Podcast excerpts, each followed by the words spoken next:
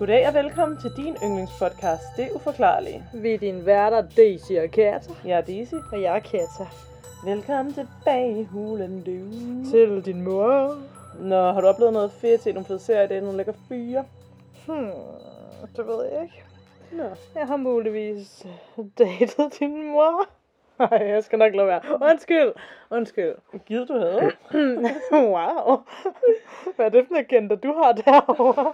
Jeg vil bare gerne have, at du bliver min mor.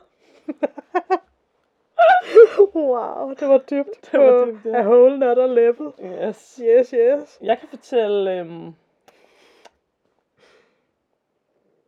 Jeg er done. God snak. det var... Jeg har, ej, jeg har så travlt for tiden, og har været på Falster hele weekenden og optage, og ej, nej, nej, nej, nej. Så, øhm, ja. Min mave rumlede også lige, jeg ved ikke, om I kunne høre det. Jeg har heller ikke fået en aftensmad. I går fik jeg ikke noget mad mellem halv 12 og 11. Åh, oh, gud. Så travlt havde jeg. det lyder ikke fedt. Det lød ikke sundt heller. Nej. Og så endte jeg med at spise. Nej. Ja. Jeg endte med at spise en halv øh, karton, eller hvad man kalder det, sukkerfri is, fordi jeg ikke havde andet. Åh, oh, nej. Ja. Uh, ja, det var sjovt.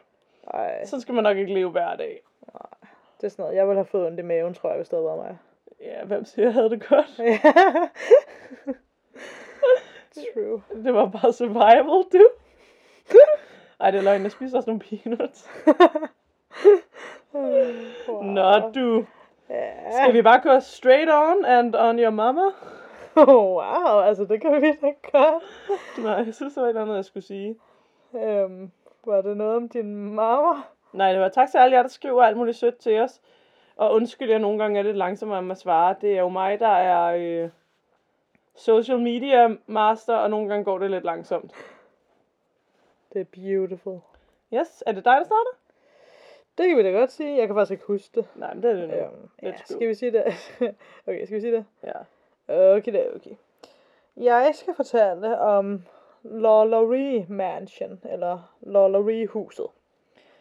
Lawlery huset ligger i New Orleans i det franske kvarter. Jeg tænkte nok, det var Louis Ja, det tænkte din mor også i går. bare det der navn der, det talte Ja, ja, men det var det.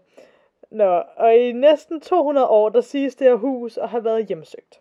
Selvfølgelig. Ja. Og flere påstår at have oplevet paranormale ting, der kommer indeni, hvad jeg vil sige, og fra huset. det var bare overhovedet ikke sjovt, men... øhm, Det var lidt sexual, hva'? Ja, det er... Nå, i hvert fald. I 1894, der øhm, boede der en mand i huset, som på det tidspunkt var blevet omdannet til et lejlighedskompleks. Hvad sker der? Undskyld. Det var bare, den sætning gav ikke helt mening. Det var som, jeg skulle til at sige, at manden var blevet til et lejlighedskompleks. Ja, din mor er et lejlighedskom. ja, det er hun da. Nej, okay, okay, nu prøver jeg lige at være alvorlig her, Okay. hvis jeg kan finde ud af det. Der boede en mand i huset i 1894, og huset på det her tidspunkt var ligesom et lejlighedskompleks. Og den her mand, han blev så på brutal vis myrdet på sit værelse. Hans ejendele blev fundet spredt ud på gulvet, som om at nogen havde gennemsøgt det. Politiet gik ud fra, at han var offer for et røveri, på trods af, at der ikke var noget som helst af værdi, som manglede. Så, woohoo, nice politi. Politiet forhørte sig så også hos naboerne, og folk, som manden kendte.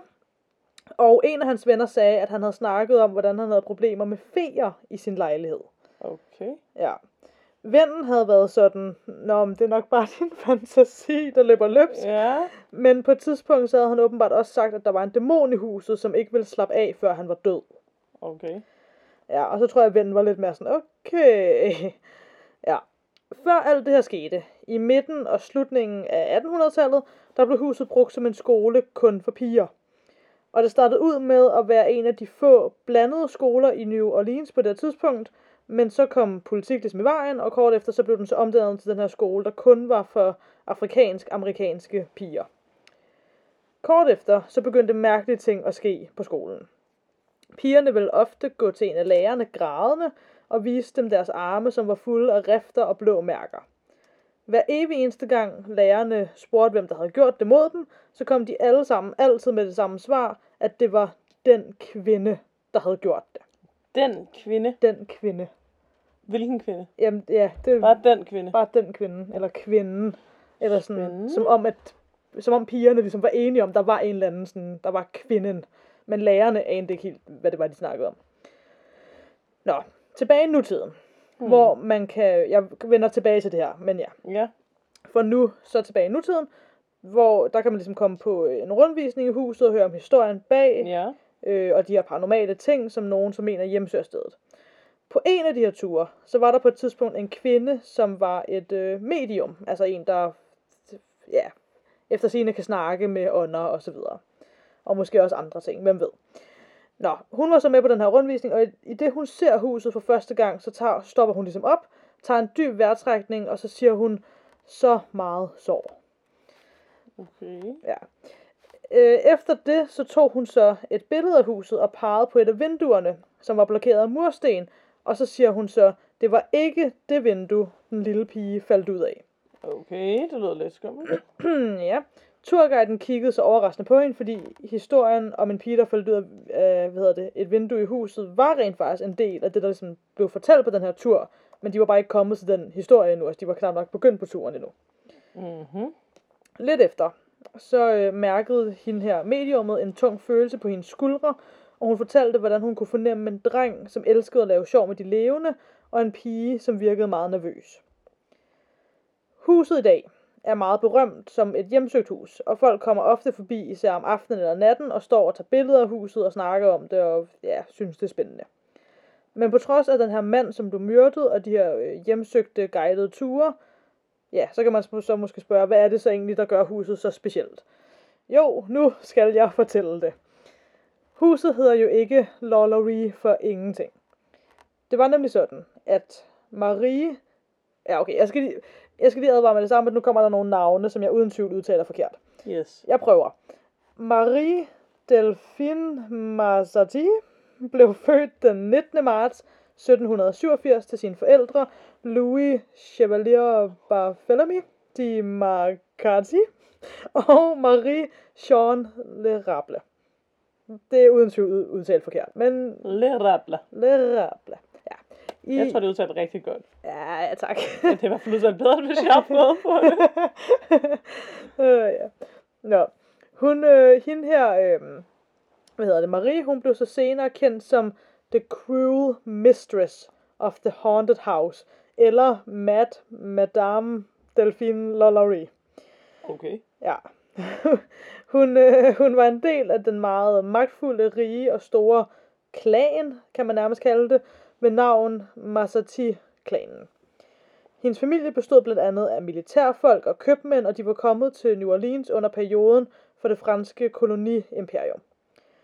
Der var også flere i hendes familie, som tjente penge på ejendommen, og som desuden havde slaver.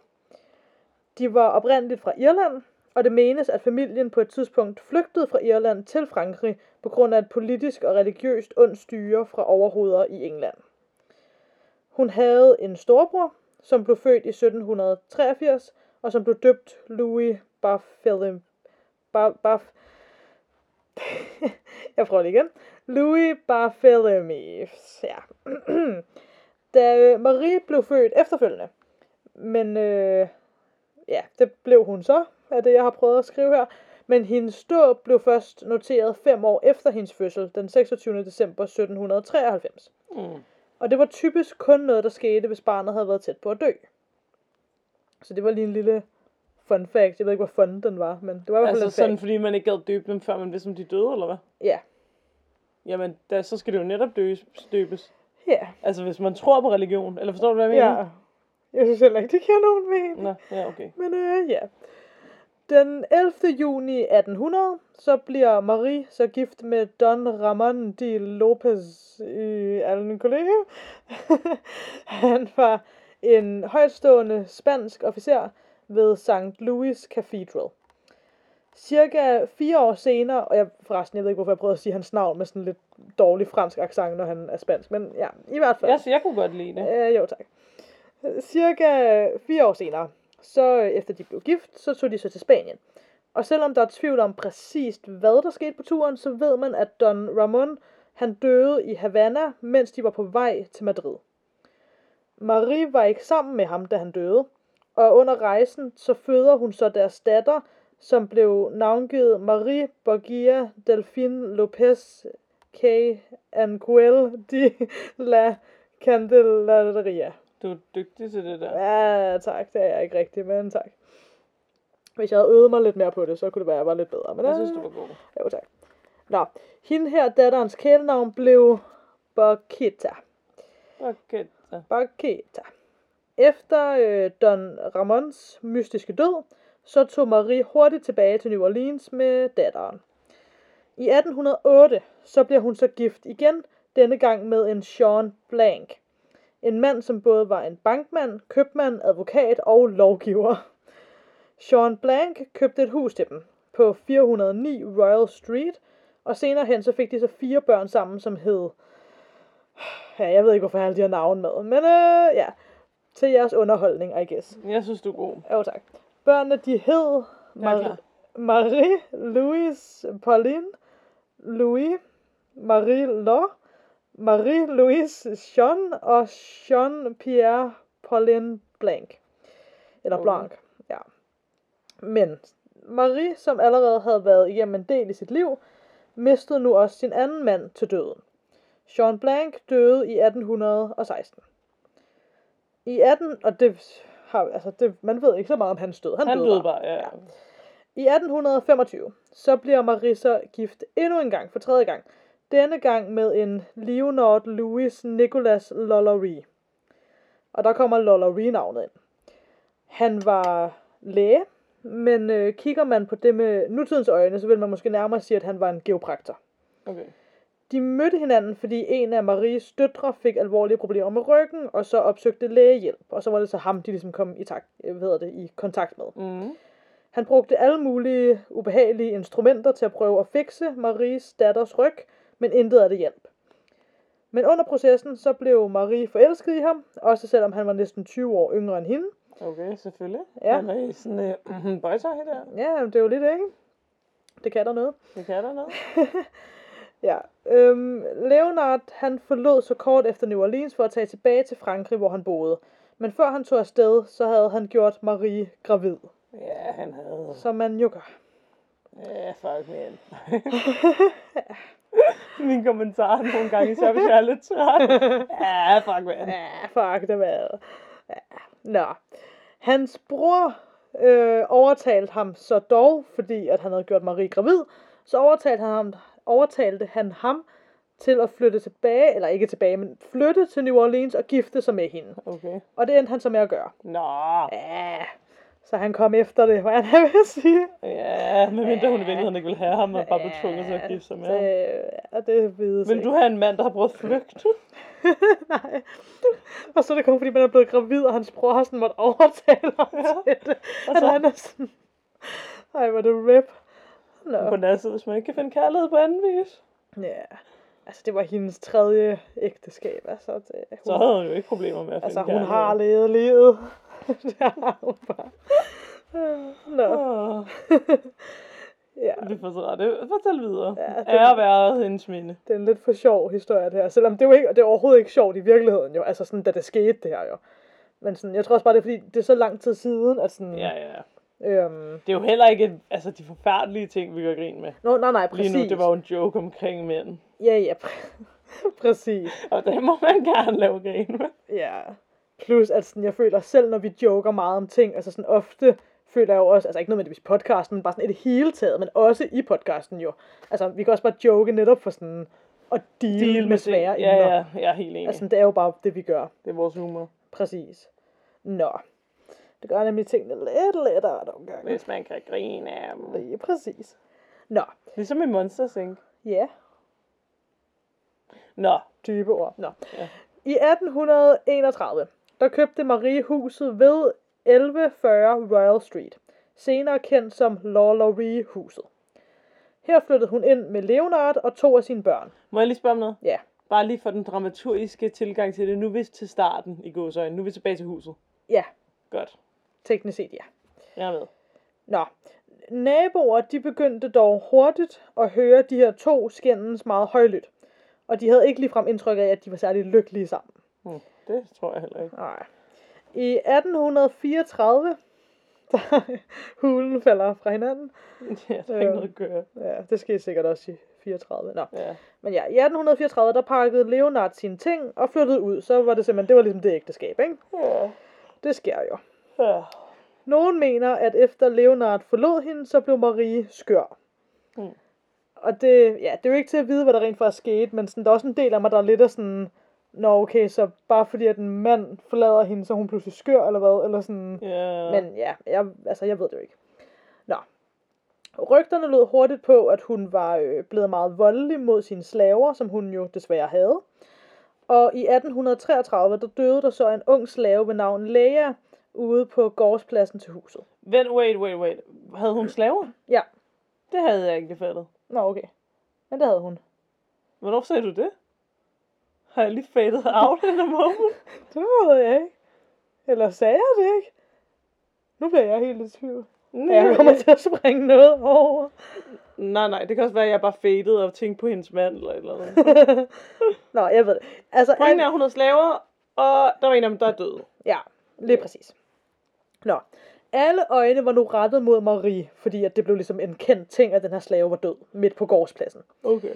Og derfor så var der en efterforskning, der blev sat i gang. Nå, så man måtte ikke dræbe sine slaver, Nej. men man måtte gerne have dem. Ja, I det mindste måtte man ikke dræbe dem. ja, Men trods alt. man måtte gerne være voldelig mod dem, eller hvad? Øh, og jeg er faktisk i tvivl om sådan rent lov, altså sådan jo, rent juridisk, hvad, altså, men jeg tror i hvert fald i det her område, hvor hun boede, der var det sådan, det blev set ned på. Ja, så det er sådan begyndt... Jeg siger ikke, at det var okay at have slaver, men det var begyndt i en bedre retning, Ja, måske. Altså det- ikke, at det- ikke, at det har været fedt at være slave, men I forstår, hvad jeg mener. Ja, præcis. Der var ligesom folk, der var, altså, var begyndt med at få øjnene op for, at sådan, okay, vi har slaver, men sådan, de skal behandles ordentligt. Ja, okay. Øhm, Det er da altid noget. ja, det er stadig så forfærdeligt. Ja, men øh, ja. Men ude, selvom at det stadigvæk er forfærdeligt, så må man også forstå, at for at tingene skal ændre sig, er det tit, det tager tid. Ja, Så sådan, det, det var på vej i den rigtige retning. ja, ja, præcis. Okay, super duper. Nå.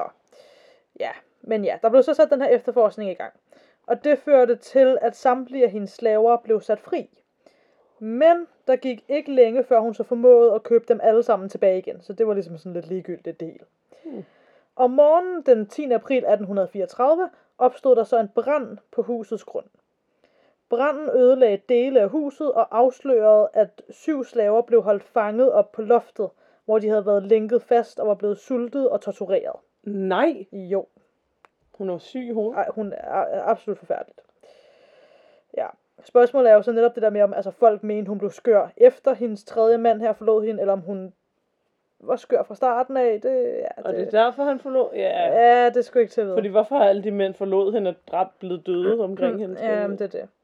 Nå, Nå. ja, ja. Jeg vil, før jeg egentlig sådan, øh, fortæller videre, så vil jeg også lige lave en lille warning om, at hvis man er lidt sart, så øh, kommer der nogle lidt, nogle lidt grafiske ting. Okay, Hedvig, luk ørerne. Ja, og Daisy, du bliver bare, øh, du bliver tvunget til at høre det. Er ikke sart. Nej, det er godt. Nå. De her øhm, syv slaver, de blev straks ført til et hospital, hvor de blev behandlet og fik mad og drikke, heldigvis. Næsten 2.000 mennesker dukkede nu op for at kigge på skaderne af huset og de her stakkels slaver. De her 2.000 mennesker samlede sig om huset og forventede, at Marie ville blive anholdt, men politichefen dukkede aldrig op. Da det gik op for folk, at politiet ikke havde tænkt sig at gøre noget, så begyndte de selv at tage, hånd, eller tage sagen i egen hånd. Marie formåede dog at flygte fra stedet, før folkemængden stormede huset. Men selvom Marie var væk, så plyndrede de stadig huset, hvorefter de smadrede vægge og lofte og bare, altså, What?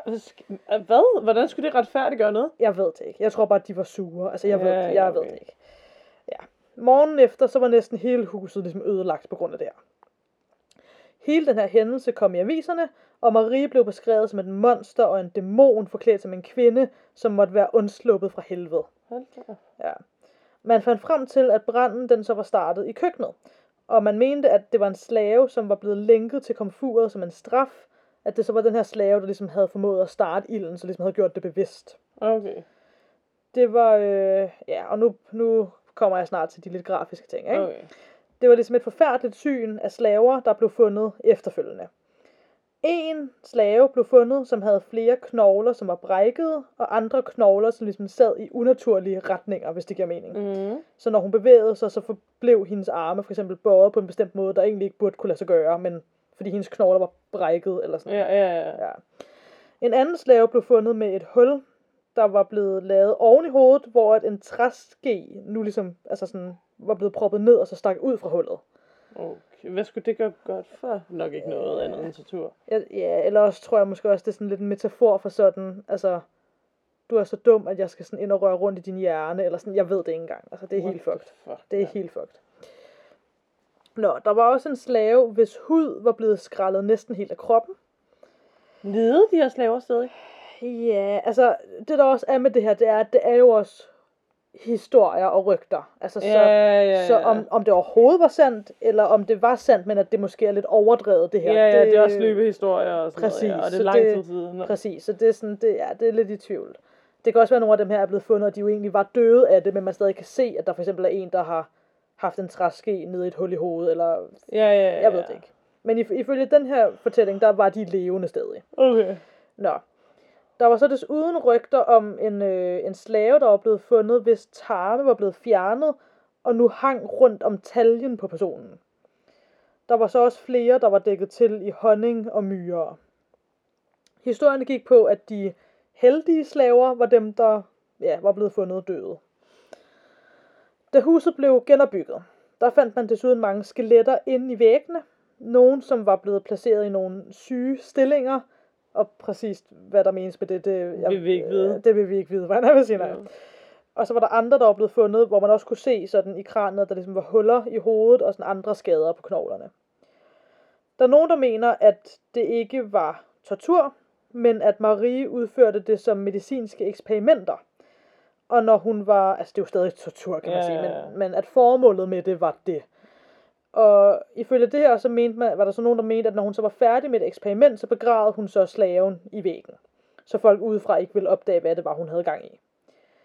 Så er der også dem, der mener, at intet af det faktisk fandt sted overhovedet. Det var lidt det, jeg snakkede om før. Ja, Eller at det i hvert fald det var mindre slemt, det der måske var sket, end de her historier fortæller. ja.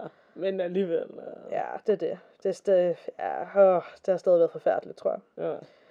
Det blev dokumenteret efter branden, at en af Maries naboer, Monsieur Montre- Montreal, Montreal, var forelsket i hende, Okay. og at han havde forsøgt at blive romantisk involveret med hende i mange år før branden, men at det ikke var gengældt, og at Marie havde afvist ham mange gange.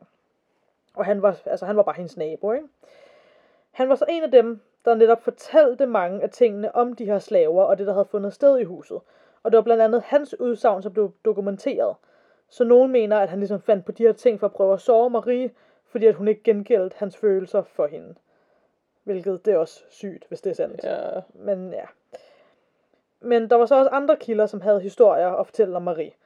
Der var en, der blandt andet sagde, at det faktisk var naboen, ham her, Monsieur Montrol, der påstod at være forelsket Marie, som var den, der faktisk stod bag al torturen mod slaverne, og at Marie blot var den, der udførte de her onde planer, og ligesom blev tvunget til at gøre det. Hmm. Ja.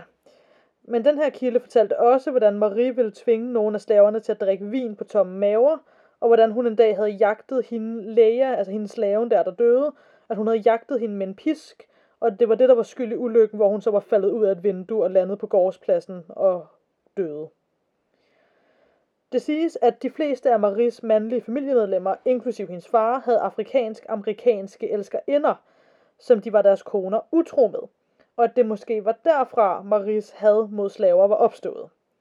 Selvom det ikke rigtig giver mening, men altså, hvis man er så syg i hovedet, så kan det være, at Ja, ja, ja. man finder en mening i det, eller ja, åh, jeg ved det ikke engang, det er helt fucked. Men ja. Man ved ikke præcis, hvad der skete med Marie, efter hun var flygtet, men mange mener, at hun tog til Paris. Her går der så rygter om, at hun døde, mens hun var ude og jage bjørne. Jeg er også sådan, hvor kom det lige fra, den historie, men ja. Andre mener så, at hun tog til Frankrig for senere at vende tilbage til New Orleans under et andet navn. Og der er også fundet breve mellem hende og hendes børn, som jo stadig var i New Orleans, som viser, at hun var desperat for at komme tilbage dertil, men at børnene forbød det, og blandt andet skrev sådan, har du fuldstændig glemt, hvad der er, der er sket her. Ja. Nå, nu går vi så tilbage til det der medium, jeg snakkede om, der var på den der guidede Ja, ja, tur. ja, Nu er vi ja. tilbage sådan helt i nutiden. Øhm, ja, og hun nævnte de der ting, øh, som turguiden endnu ikke havde fortalt om. Der øh, spurgte den her guide så, om hun kunne mærke noget vrede eller fortvivlelse. Og til det der svarede mediummet, at det kunne hun ikke, og at hvad der så end skete her med Lola Ree, så besøger, altså Lola Ree eller Marie, hun besøger ikke længere huset. Okay. Der er desuden mange turguider, der har oplevet at blive prikket på skulderen, eller mærke, at deres taske bliver hævet i. Når de vender sig om, så er der så ikke nogen. En ting, der skete på en anden guided tur, var, at turguiden havde placeret sin gruppe under en gadelampe over for huset, eller på den anden side af gaden over for huset. Og hun havde så stået der og fortalt om huset og historien bag i lidt tid, og da hun så nævnte øh, Leias navn, altså den her slave, der døde på gårdspladsen, så blinker den her gadelampe et par gange, som de står under. Og gruppen var jo selvfølgelig sådan, uh, men øh, guiden fortsatte ligesom bare med at fortælle, og da hun så nævnte Leias navn igen, så springer lampen, hvor, altså, som så gør, at det sådan er helt mørkt nu. Hmm. Så ja, det er også lige en lidt sådan interessant historie. Jeg vil så også lige bringe fokus tilbage på det, jeg nævnte med, da huset var en pigeskole, hvor pigerne fik rifter og blå mærker, og de blev spurgt om, hvem der havde gjort det, og hvor de alle sammen sagde, at det var kvinden, der havde gjort det. At, ja, kan vide, om det så faktisk har været Marie, der har hjemsøgt huset der. Og at det er hende, der har været sådan kvinden. Men ja. Så har jeg lige nogle fun facts her, som det sidste. Lawlery-huset og Marie spiller åbenbart en stor rolle i American Horror Story, hvis man kender den serie. Selvom der er ikke noget af det, der er filmet i det rigtige hus. Og jeg skal ikke rigtig kunne sige mere om det, fordi selvom jeg gerne har vil se serien i lang tid, så har jeg endnu ikke fået det gjort. Så ja, men det var mm. i, i hvert fald en fun fact til dem, der synes, det er sjovt. Ja. En anden fun fact er, at Nicolas Cage, han boede i en periode i huset. Han købte det i 2009, men måtte kort efter sælge det igen, fordi han ikke havde råd til at fortsætte med at bo der. Hvem siger du? Nicolas Cage, skuespiller. Nå, hvorfor havde han ikke gået til Bruno? Jamen, det er jo det. Han, det havde han pludselig ikke råd til alligevel. Og der er så nogen, der mener, at det er fordi, at der er sådan en forbandelse over huset, og det var det, der gjorde, at han ikke havde råd til at bo der alligevel. Men hvis han er en kendt skuespiller? Ja, Ikke fordi vi ved godt, at der nærmest ingen penge er i skuespil, men, ja, men ja. hvis man er ham, nu søger jeg lige på ham. ja. Ja, jeg tror godt, fordi du er ikke så god med de der navne der. Det er virkelig ikke. Men hvis du ser ham, så ved du godt, hvem det er. Nå ja, ham kender jeg da Ja, godt. ja, ja, ja. Lol, skulle han ikke have råd til at bo der, eller hvad? Ja, nej. Okay. Ja, jeg ved, altså, jeg ved det heller ikke. Men ja. Nå. Ja. Nå, den sidste fun fact. Lollery-huset menes af flere at være et af de mest hjemsøgte steder i det franske kvarter i New Orleans. Og mange tror på, at det er spøgelserne fra slaverne, som ligesom hjemsøger huset mm. i Mm. dag. Ja, så vil jeg gerne sige tak til ghostcitytours.com, neworleanshistorical.org og allthat'sinteresting.com. Tak til alle jer. Fra alle os. Hmm. Faktisk synes jeg næsten, vi skal gå til min sag. Ja, Fordi jeg har noget det samme med. Okay. Og så lad os ligesom diskutere det in the end, hvis det giver Ah, mening. okay, Altså, jeg har, ikke, jeg har jo ikke den samme sag med. Nej, nej, nej, nej. Men, øhm, okay. Okay, men lad os da gøre det. Jeg skal fortælle om Alcatraz fængslet. Og er der nogen, der kan huske, at jeg fortalte om den der sag med de der, der slap ud? Mm. Det er det samme fængsel. Ja, Men det er så ikke dem, jeg skal fortælle om, ikke?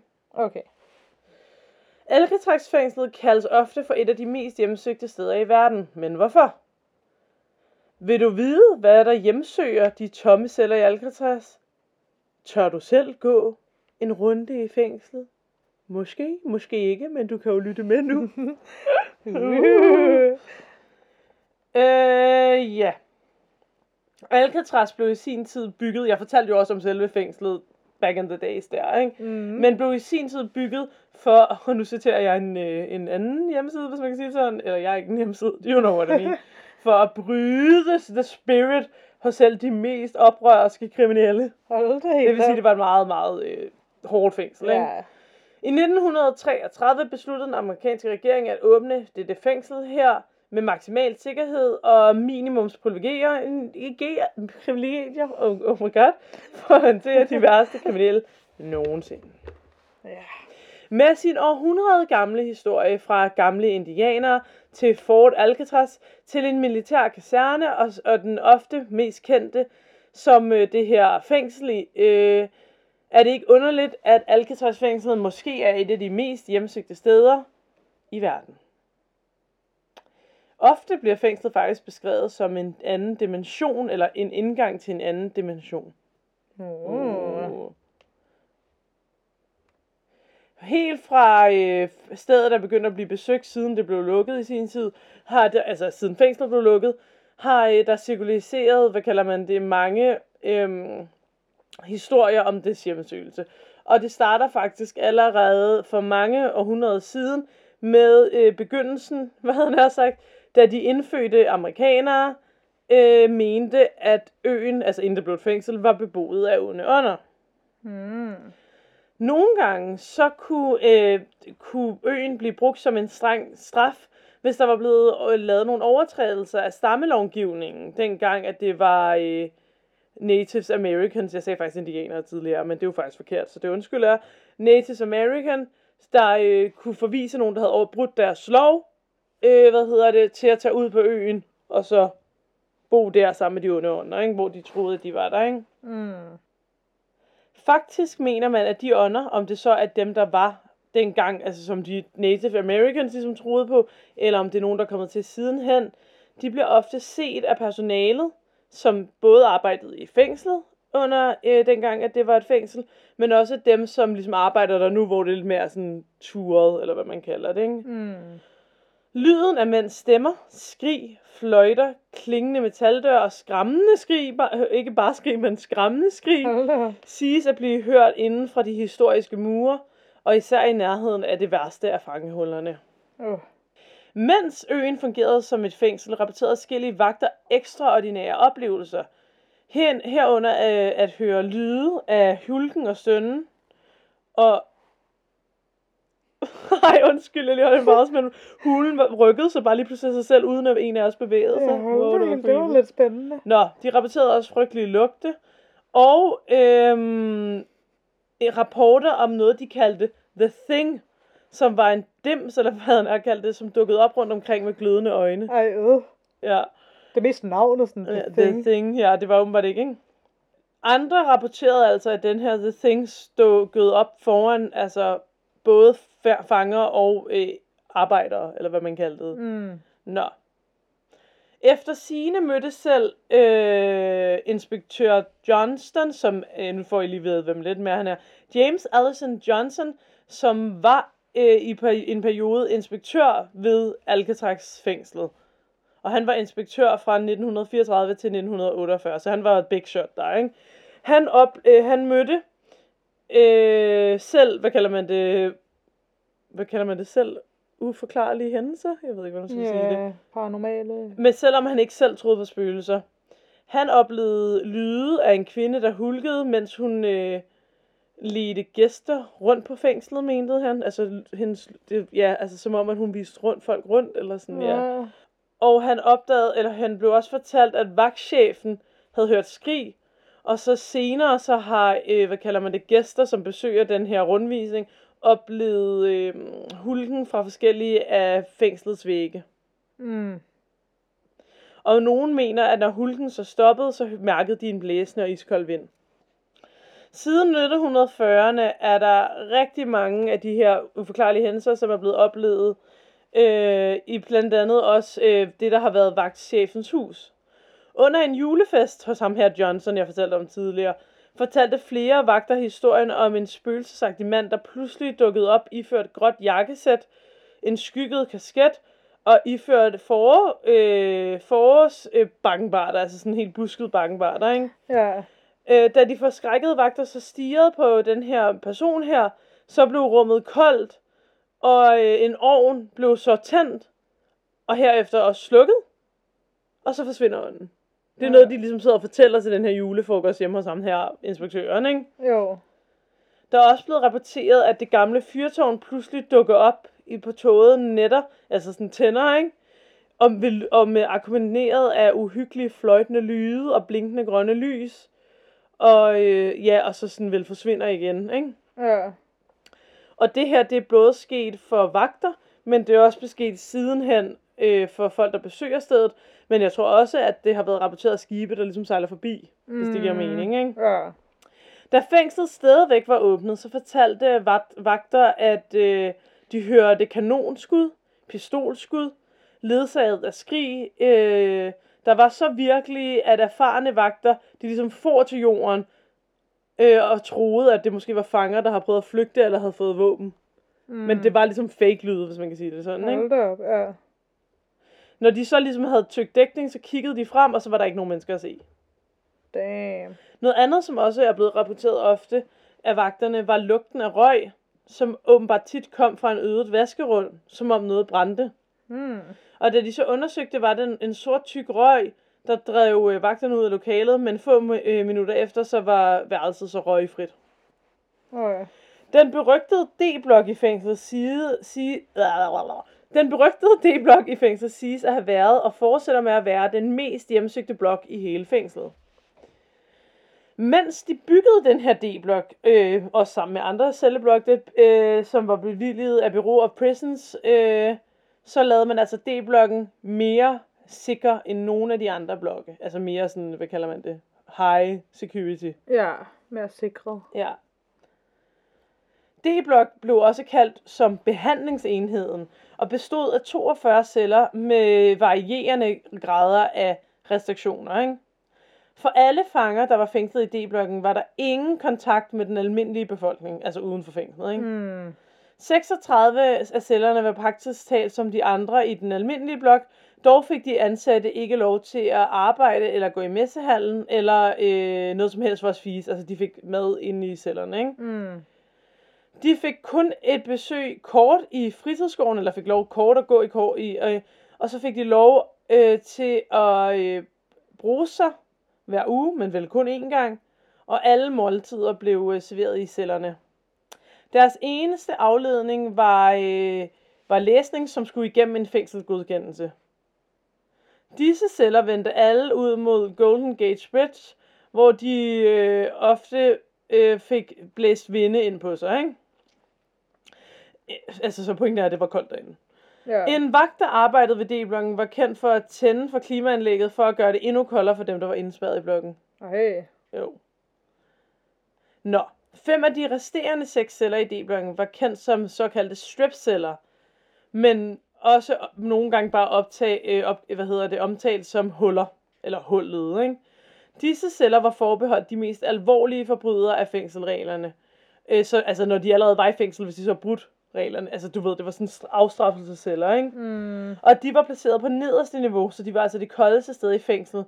Og de indeholdt kun en håndvask, et toilet og en lavva- lavvandspære, øh, som vagterne kunne slukke nærmest som tortur, ikke?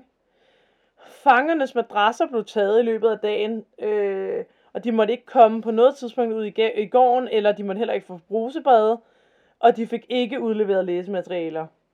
Indsatte kunne idømme så meget som 19 dage i hullet ad gangen, men sikkert så kunne de komme ud og blive sendt derned igen med det samme nærmest, ikke? Mm. Fuldstændig isoleret og frysende og uden adgang til noget som helst, ikke? Den sidste af stripcellerne, som havde den str- strengeste straf, som fængslet kunne, til, kunne tildele, den var klam, kan jeg fortælle dig, ikke? Den, øh, var, Ja. den var blevet skabt til at, ligesom at strippe dig for alle dine sanser, da den var helt mørklagt, og den var ligesom stålindfattet, sådan, så du nærmest følte, du var sådan en helt kold stålrum, ikke? Der havde ingen håndvask eller toilet, kun et hul i jorden. Altså til ligesom at komme af med dit affald, ikke? Øh. Så blev de indsat placeret nøgne i cellen. De fik begrænset diat, og så var de indspærret i et kulsort, koldt miljø. Selvom at man fik en sovemadras om natten, så blev den som sagt også fjernet ved dagbry. Og de kunne blive, måske være dernede i en til to dage ad gangen, men altså nøgne den koldeste del af hele fængslet, ikke? Øh. En tidligere vagt, der arbejdede i fængslet i 1940'erne, rapporterede, at vagter ofte så en spøgelseagtig tilstedeværelse omkring de her sådan, uh, strip cells. Ikke? Ved lejlighed var der en indsat, som var blevet, øh, blevet placeret i det værste af cellerne. Ikke? Og han begyndte lige så snart døren var lukket at skrige, at der altså var en person derinde med glødende øjne. Men øh, de her fangevagter, de var sådan, ja ja, det er sikkert en practical joke, ikke? Eller sådan, og åbenbart var lige den her fange kendt for også at lave practical jokes. Okay. Men øh, på et tidspunkt, så, øh, altså skrigene, de blev ved til langt ud ved natten, og så på et tidspunkt blev der tavshed. Da fangerne så næste morgen ligesom kiggede ind i cellen, så blev han fundet død. Øh, og han havde mærkelige mærker omkring halsen. Og obduktionen afslørede, at kvælningen var sket, og det var ikke selvforskyldt. Mm. Dengang troede man, at det måske havde været en, øh, en vagt, som havde kvælt ham, ikke? Men der var ikke nogen af vagterne, der indrømmede den her kvælning. Mange, mange mente, at øh, fangen var blevet dræbt af en restløs ond ånd fra 1800-tallet. Øh, men ja, man kan jo ikke øh, vide det, vel? Nå. For at tilføje til mysteriet, så, men, så er det en fortælling, at vagterne, som stillede alle de dømte op til optælling, den dag talte, at der var en for mange i rækken. Okay. Mm. I slutningen af rækken dukkede der så en, an, en anden person op, en, altså sådan, så de talte, der var for mange, og så i slutningen af rækken, så kom der så en person frem, som var den nylig kvalte. Og alle vidste ligesom, at han var kvalt. Det var ikke sådan, at han ikke vidste, han var død endnu. Og alle vagter og fanger kiggede så på ham, helt forbløffet, og så forsvandt han. Okay. Ja. Så det jo ret mange, der ligesom har set den samme ting ske. Ja, hvis man tror på den kilde, jeg har taget. Ja, Men, selvfølgelig. Nutidens besøgende og personale rapporterer ofte om kolde steder i D-blokken, som vel som pludselig at få mærkelige følelser. Øh, cellerne 12 og 14D, det mener folk er de mest aktive. Cellen 14D rapporteres ofte at være 20 grader koldere end resten af cellerne i D-blokken. Og øh, adskillige synes at få følelsesmæssige, hvad kalder man det, oplevelser i fangeskælderen, ikke? Mm. Ja, der er også rygter om, at der er øh, folk, der arbejder på det her, hvor man kan få rundvisninger, som ikke tør gå ned til de her celler alene. Øhm, da forfatterne Richard Weiner og Nancy Osborne, som er forfatterne bag Haunted Houses, tog en tur til Alcatraz, følte de, at der var rigtig uhyggeligt i celle 14D. Da parret kom ind i cellen sammen med en parkbetjent, følte de alle mærkelige vibrationer og prikkende fornemmelser, ikke? Og overbevist om, at der var noget sammen med dem, sagde Osborne, at hun aldrig havde følt så meget psykisk energi på en gang. Hold da op. Medforfatter til bogen, øh, som en anden bog, som hedder Haunted Alcatraz, Michael Curry, havde også beskrevet at modtage psykisk indtryk, da han besøgte celle D. Han oplevede også prikkelsende fornemmelser, og han oplevede at se en lille mand med et barberet ho- hoved. Hmm. Yes. Øh, og han fortalte åbenbart ham her, Michael, at det var en vagt, som havde brækket øh, hans ben i cellen. Okay. Ja. Ved anden lejlighed, da den kendte spøgelsesjæger Richard Senete, eller Senate, øh, som var syns tilbragte natten, natten i Alcatraz, låste Senete sig selv inde i celle D, øh, D12. Og han siger, at der var en ond ånd, der besøgte ham. Da ståldøren blev lukket, mærkede spøgelsesjæren iskolde fingre slynge om halsen. Men øh, ja, der skete så ikke noget. Men han mente, det havde været en, øh, en lemlæstet mand, der gjorde det. Altså en spøgelse, ikke? Mm. I celleblok C mener mange, at øh, en, en, en, en dude, han er kaldt ved ben, ben, øh, navn Bernard Coy, øh, Joseph Kretcher og Marvin Hobban, som blev dræbt under et flugtforsøg i 1946, hjemsøger den her afdeling. Og man mener, at der er høje klingende lyde, der kan høres rundt omkring. Og faktisk fangede ham her og spøgelsesjæren vist også... Øh... Nej, det er en løgn. Jeg blandede det lige sammen med noget andet. Det er noget, jeg, op... det er noget, jeg har læst et andet sted. Det er noget, jeg op... øh, opdigter. Nå. Vaskerummet i celle blok C siges også at rumme mange usete tilstedeværelser, hvad det så vil sige. Mm. Mm-hmm. Da et CBS nyhedshold hentede den kendte synske Sylvia Brown sammen med tidligere dømte Leon Thompson øh, ind i, hvad kalder man det, fængslet, støttede Sylvia straks på en uset tilstedeværelse, øh, som ligesom var i det her vaskerum. Hun beskrev en høj mand med skaldet hoved og små perleøje, og så sagde den her tidligere dømte Leon Thompson, at han huskede den her person, og han siger, jeg kan huske Butcher. Han var legemorder hos Mur- Murder Incorporated, før de fangede ham. Ja. Og øh, han hed åbenbart Abby Maldowis, men de havde kaldt ham Butcher, en, øh, og han havde fak- øh, øh, en anden fange havde dræbt ham her Butcher nede i fangerummet. Giver det mening? Det er noget, ham her Leon Thompson fortæller. Ja. Fangeoptegnelser bekræfter, at den her mand her blev dræbt af en anden indsat i vaskerummet i celleblok C. Ja. Damn. Øh, Det er sgu ikke så lidt, der er sket. Der er ikke så let. Og man kan finde meget, meget mere, hvis man begynder at læse ikke? Ja. Øh, om alt det her. Øhm, så ja. Du kan jo tage en tur til Alcatraz-fængslet, hvis du vil opleve noget. Ja. Jeg vil gerne sige tak til Wikipedia, thehunghosttours.com og thelegendofamerica.com. Og jeg vil gerne undskylde for, at jeg kom til at sige indianere. Det er selvfølgelig Native Americans. Yes, yes. Og man kan læse meget mere om det. Jeg tog ligesom bare nogle highlights. Ja, som man siger. Så nu kan vi diskutere ånder. Ja. Jeg tror jo stadigvæk på, jeg ved ikke om jeg tror det direkte er døde mennesker, men jeg tror, at når der er så mange mennesker, der oplever noget, Mm. ikke nødvendigvis det samme sted, for der kan også være sådan, du ved, at man bilder sig selv noget ind, men bare det, at så mange mennesker tror, de har oplevet noget i verden, der har sådan, der må skulle der være et eller andet. Ja. Men vi har jo også snakket om det her før, så folk ved jo godt, hvordan vi har det. Jeg synes bare, det er så mærkeligt, at det bliver holdt i live, det her med spøgelser, hvis det virkelig ikke er sandt. Jamen det er det, ikke? Altså, fordi så er der jo andre ting, der ligesom har ændret sig. Så var det, altså, så var det en gang, hvor så var det meget sådan søuhyre eller havfruer ja. eller sådan. Og så pludselig sådan, så kom der en udvikling, og så kom der Bigfoot, og så kom der aliens, og så, altså, du ved, Ja. der er jo mange ting, men jeg føler også bare, at det har haft en form for sådan udvikling. Ja. Hvor det der med spøgelser og ånder, det har, det, det er som, det har været meget mere konstant igennem Ja. historien. Og det er bare stadig en ting. ja, jeg er helt enig. Om det så er energier, eller hvad fuck det er, Ja. noget er der. Ja, for det er jo også, ja, det er jo også, vi har jo snakket om det før, men netop også det der med sådan, okay, er det, altså så at sige, intelligente ånder, der rent faktisk altså sådan, er til stede og sådan kan reagere på ting, du måske gør og sådan noget, eller ja. kan det mere være sådan, ja, for eksempel i sådan en fængsel, hvor der er, der er sket så meget traume og smerte og sorg og så meget alt muligt, at det nærmest kan være sådan energi, der ligesom er lavet op og ligesom er der på en eller anden måde. Præcis. Eller en blanding måske. Ja, eller ja, det tænker jeg også, eller en blanding, ja. Ja. Ja, jeg tror, jeg er lidt det samme sted, at noget af det, men man kan ikke forklare det. Ja. Det er jo uforklarligt. Skal Ja. vi tage ugens lys? Ja, det kan vi da godt do.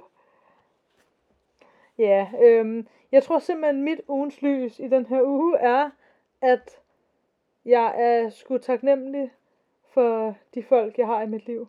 Wow. Det er sådan lidt cringe sagt, ikke? Er jeg en af dem, eller? Ja, det er det, der. Altså, nej, okay, det er faktisk for, forkert formuleret. Jeg, altså sådan, nu sagde jeg, at jeg var taknemmelig for alle de folk, der er i mit liv. Jeg er taknemmelig for, Min mor? jeg er taknemmelig for din mor. Det, det var faktisk det, jeg prøvede at sige. Det var bare lidt svært for mig at sige, fordi det er et lidt, det er et lidt ømt område. Ja, så det, altså ja, det er lidt cringe, og det er lidt kliché, men altså jeg, jeg er taknemmelig for eksempel sådan en som dig i mit liv. Tak, jeg er også taknemmelig for dig. Jeg troede, du skulle til at sige, at du også var taknemmelig for dig selv. Så jeg stopper den lige. Øh, Beep. Okay, okay. Mit ugens lys er, at vi holdt lige en pause, fordi at lige pludselig begyndte jeg bare at få, jeg begyndte bare at få sådan nogle beskeder med sådan, her er dine fotos, og så er det bare sådan nogle billeder, vi åbenbart engang har taget på en eller anden bytur, som vi bare aldrig har fået i en eller anden, sådan, i en eller anden sådan fotoboks. altså, det er altså sådan et halvt år siden, eller sådan noget. Fuck, hvor er det weird, og vi er bare stive as fuck, man. Ej, hvor er det sjovt, man. Sådan, sådan, ej, hvor er også bare det der med, vi har taget så mange billeder af en eller anden årsag, men vi har aldrig fået dem, og vi er bare blevet ved med at tage billeder. Ej, hvor det mærkeligt. Det er, altså, det er mit ugens lys. Ja, hold da helt. Jeg ville ønske, det kunne være mit ugensløs også, fordi hold da helt op. Det var en, det var en hel rejse, vi var- lige var igennem der. Prøv at se, der er billeder af Nana. Wow. Det er smukt, det der billede. Ikke, at jeg ser meget bedre ud. Hvad er for alder på den aften? Jeg holder da op. Nå, så får man da et godt grin. Ja. Lige sådan ud af det blå. Jamen altså... Jamen det var det, tænker jeg. Ja, det, ja, det tænker jeg også. Jamen så until den, og til alle andre derude. Please don't use it.